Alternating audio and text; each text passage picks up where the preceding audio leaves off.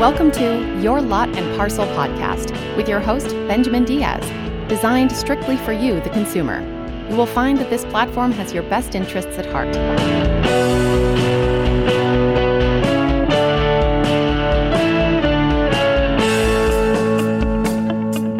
This is Benjamin. Thank you for joining me today. My guest speaks from a personal perspective. She is like any other person out there. A single working mom with two kids in middle school. Her own experience, however, ultimately led her to specialize in treating eating disorders. She wanted to be the therapist she never had. On her show, she defines eating disorders such as anorexia, bulimia nervosa, binge eating disorders, and what can trigger the onset of this mental illness. Is there a genetic predisposition? She addresses that question today. You will be astonished how pervasive eating disorders are in this country. She has decades of experience as a clinical psychologist and is an eating disorder specialist. She is the founder and host of the popular podcast Behind the Bite Podcast. Let's welcome Dr. Christina Castagnini. Of course, eating healthy is about balance, you know, making sure that our body is getting the necessary nutrients for us to function properly. However, sometimes we do develop an imbalance or a preoccupation with food, which is not a lifestyle choice from what I gather. And I'm glad to have you on the show, Doctor. And I'd like to ask for you to tell us a little bit about yourself and what led you down the path to the topic of eating disorder, if you would. Oh, well, thanks for having me on here. So I'm a licensed psychologist and also a certified eating disorder specialist. And really what got me into treating eating disorders is I actually had one myself when I was starting in middle school.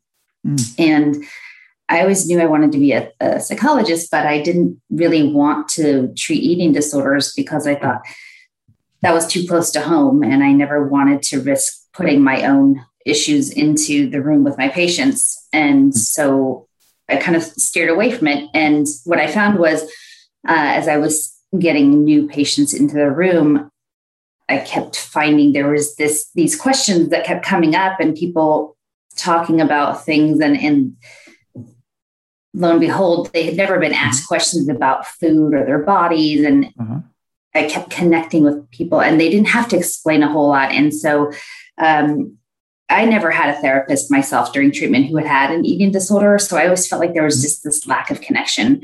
But what I found was people were really connecting with me because I just got it and I understood it. So I kind of changed my mind and then went, you know what, let me go get certified to treat eating disorders.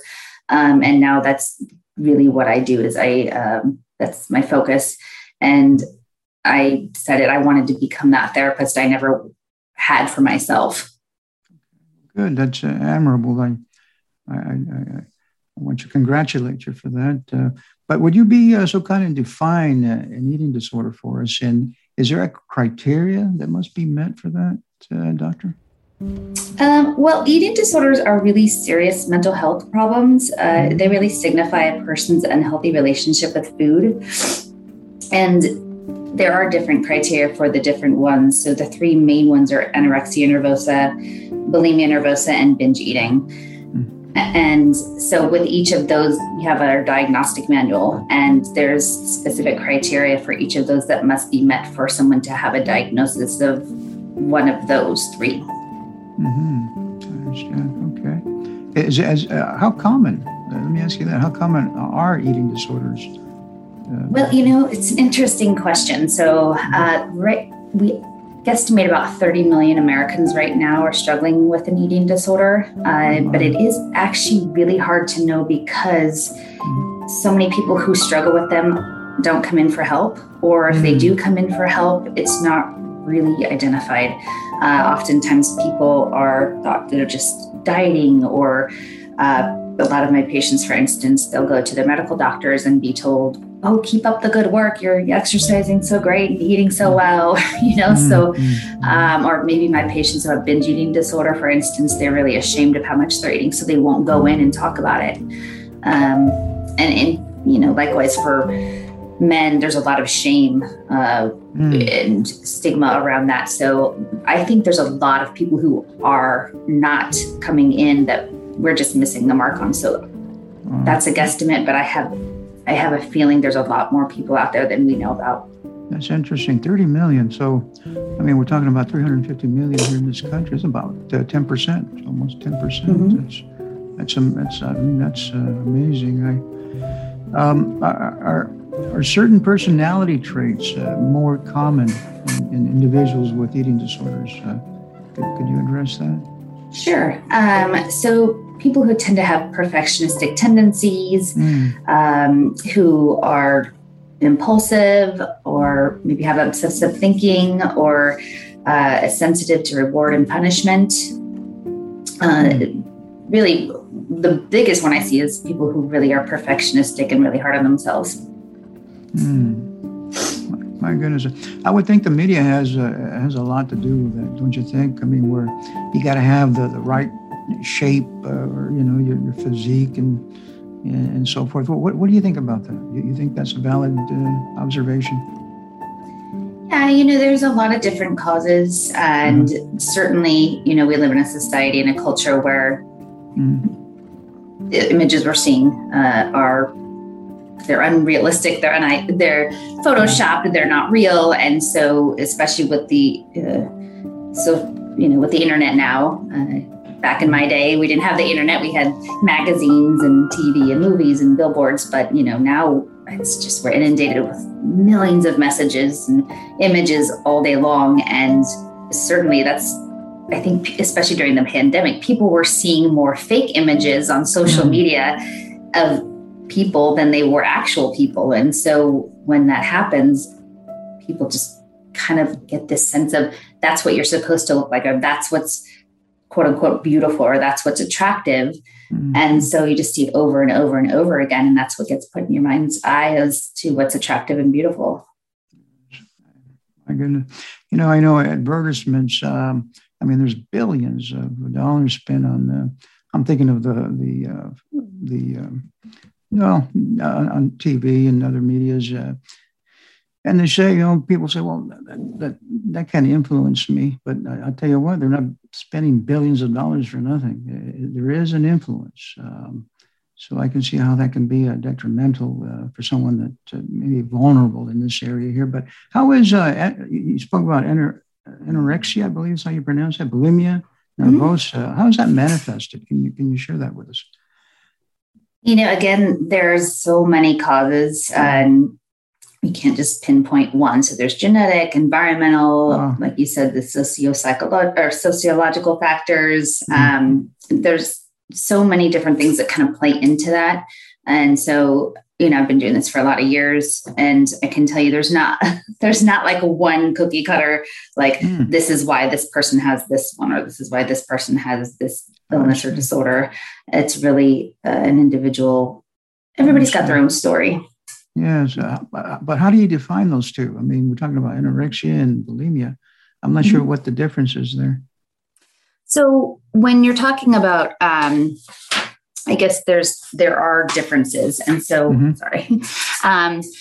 so with anorexia, people are really restricting their energy intake, so they're restricting their food, and there's this fear of being fat or gaining weight, and so it's even though they may be underweight, they may not be, and I think that's misperception out there is that people think someone who has anorexia looks emaciated or they look like they're quote unquote starving, and that's not really the case. Really, it's a disturbance in the way their body or shape is experienced. So they have this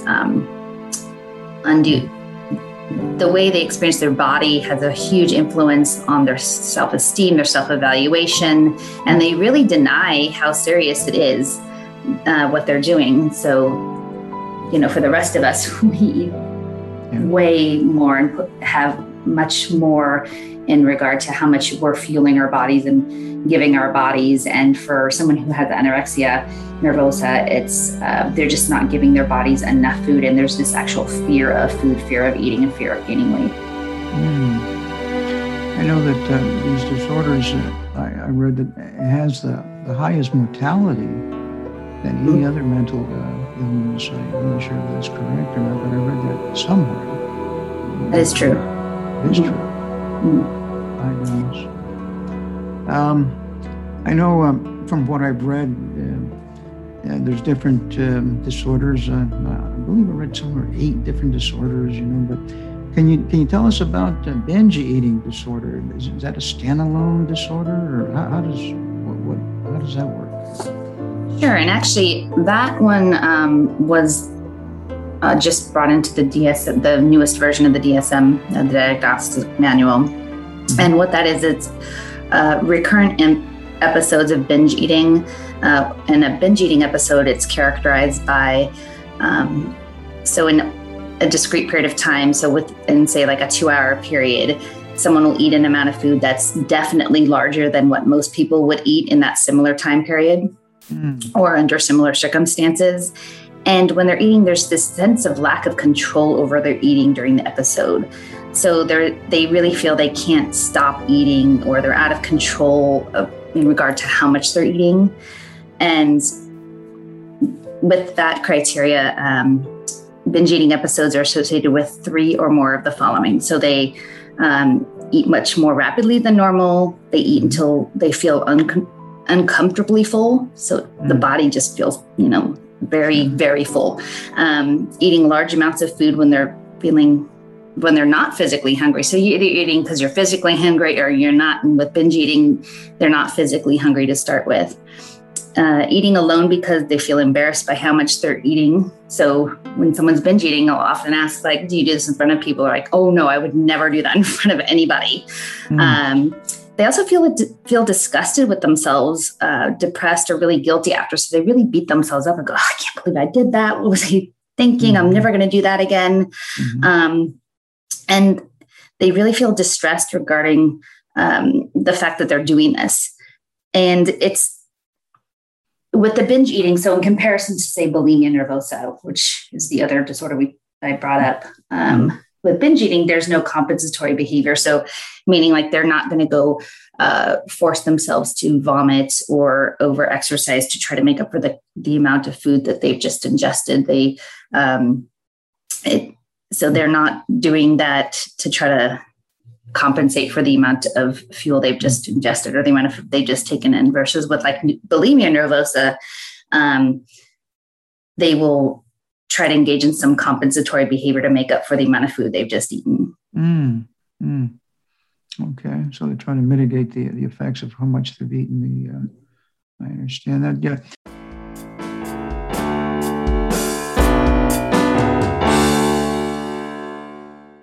We are visiting with a psychologist and a eating disorder specialist, and she is bringing to our attention, the public, the mental illness known as a eating disorder, and she's making it clear that there is hope for recovery. Let's welcome back Dr. Christina Castagnini. Then I was reading about this other disorder. It's called avoidant restrictive food intake disorder. I'm not sure how that is manifested. Well, that's different a little bit. So it's an eating or feeding disturbance, and it's signified by a few things. It's significant weight loss, or really a failure to achieve expected weight gain, or with children, they're not growing according to what would be expected. And they have a significant nutritional deficiency, and they have a real market. It really interferes with their psychosocial functioning, because they're avoiding certain foods. So they're really picky eaters, right? They would look like really picky eaters to the rest of us. The difference with this compared to, say, anorexia nervosa, for say, so someone who's restricting their food, they're not fearing gaining weight. This isn't about, like, oh my gosh, I'm going to gain weight if I eat this food. It's not that kind of fear of food. It's it's very different. It's just, I guess I don't know how to say it other than that. It's just with anorexia nervosa, someone has their self-esteem and their self-worth and is really dependent on how they look and what they're eating and if they're following the rules. And someone who's got avoidant restrictive food intake disorder, that's not what this is about. It's more really about the food. Oh, I see. Okay. All right. Having said and discussed some of those disorders, what can trigger the onset of an eating disorder, Doctor? Could you share that? You know, and again, it's so different for everybody. And what used to be the myth was that it was, teenage girls had eating the white Caucasian, middle-class teenage girls had eating disorders, and those were the only people that had them. And so with that, we went down that trajectory and had all sorts of ideas about what could have brought that on. But to be honest, eating disorders don't discriminate, whether it's, they affect people of all genders, ages, races, ethnicities, body shapes, weights, sexual orientations, and socioeconomic statuses. So when you're looking at that and thinking like, well, what triggers this? Across the board, it can depend on so many different things. It could be trauma. It could be like, for instance, I have a lot of women now who are struggling with eating disorders at the onset of menopause. Other people, it's children, they have chaotic households, or it can be teenagers. It's such a variety of different things for each individual. Mm. So I guess they address food as a way to comfort themselves, I guess, from whatever they're having to deal with, I suppose, stress and anxiety. You did touch about genetic. So there is a genetic predisposition, Doctor, at times? Yeah, so genetic factors behind eating disorders, it's complex. There really needs to be more study and advancement in it. But definitely they need to be taken into consideration. So they can be predictive of having an eating disorder and can contribute to the onset of one, but it's not, again, the whole picture. And so there's much research being done right now to really look at that, and definitely they can play a role, but it's not the only root cause of why someone has an eating disorder.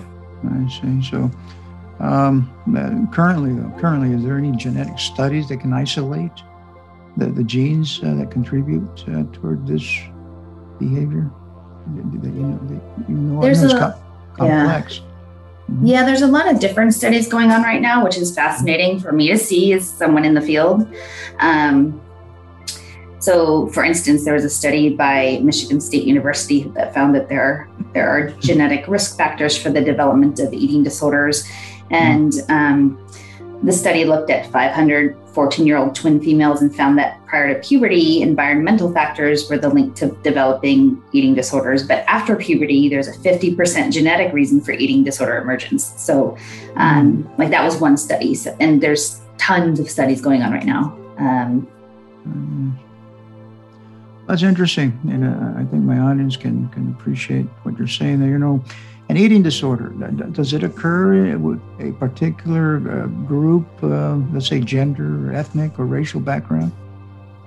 No, again, what we're finding is they don't discriminate. They affect people, all genders, all ages, races, ethnicities, body shapes, weights, sexual orientations, from all socioeconomic statuses. And I think that surprises people. I think there's for so long been these myths out there that,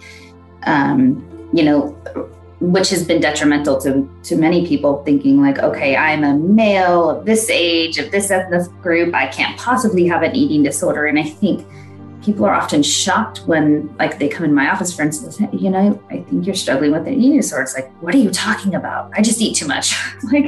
Or what are you talking about? I'm just training for this marathon. And it's like, no, I think this is something else. It's like, what? It's a shock. Yeah. My goodness. What forms of care have proven successful modalities of treatment that you can tell us about, Doctor? So Cognitive behavioral therapy is one that is used mostly with adults. There's also DBT with its dialectical behavioral therapy. And then with the younger folk, the children, we use Maudsley approach, family-based treatment. Family's huge in terms of being able to support people who have their children in terms of like food and following the meal plans and being there to support with treatment. So there's a team of disciplines that are involved. You said therapist, dietitian, I guess, right? Dietitian and a medical doctor, I would think, plays into that. Is that correct? Yeah. Mm-hmm. Yeah. So, for instance, in my practice, the majority of the people I work with, I'm an outpatient. So there's me as a therapist, and then there's a nutritionist or dietitian, a specialist in eating disorders on board, and then a medical doctor who's monitoring all the vitals and labs. And sometimes there's a psychiatrist on board. It depends. Everybody's different. And as a team, we're all collaborating and coordinating to make sure the person is doing well. Yes, very good. How can my audience reach out to you and connect with you? And what words of encouragement can you tell us for those that are struggling with these disorders, Doctor?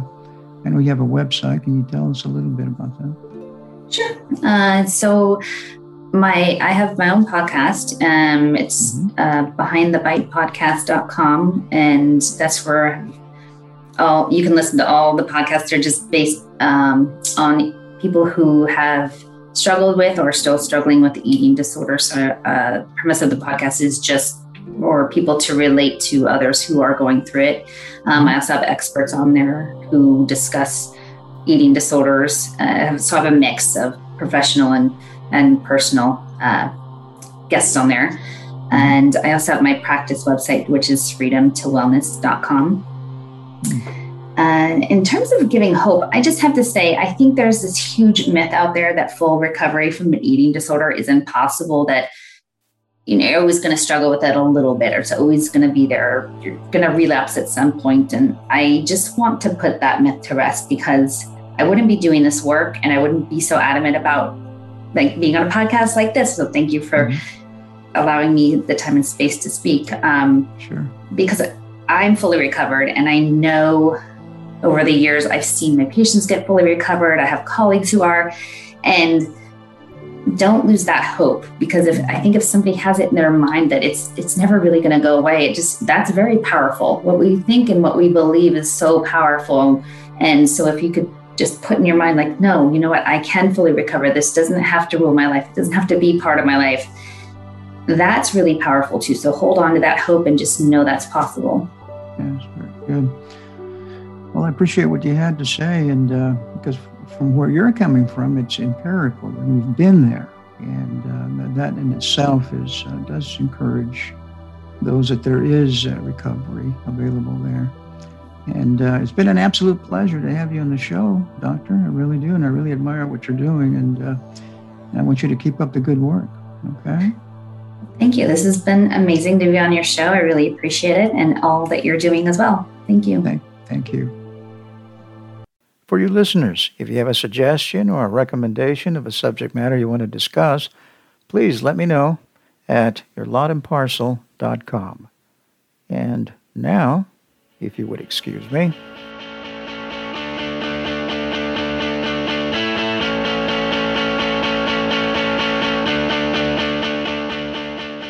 This program has been produced by Isaac Diaz with music by Echo Foxtone. All the opinions expressed in this podcast are opinions only and should not be relied on. For more information, please visit the website yourlotandparcel.com.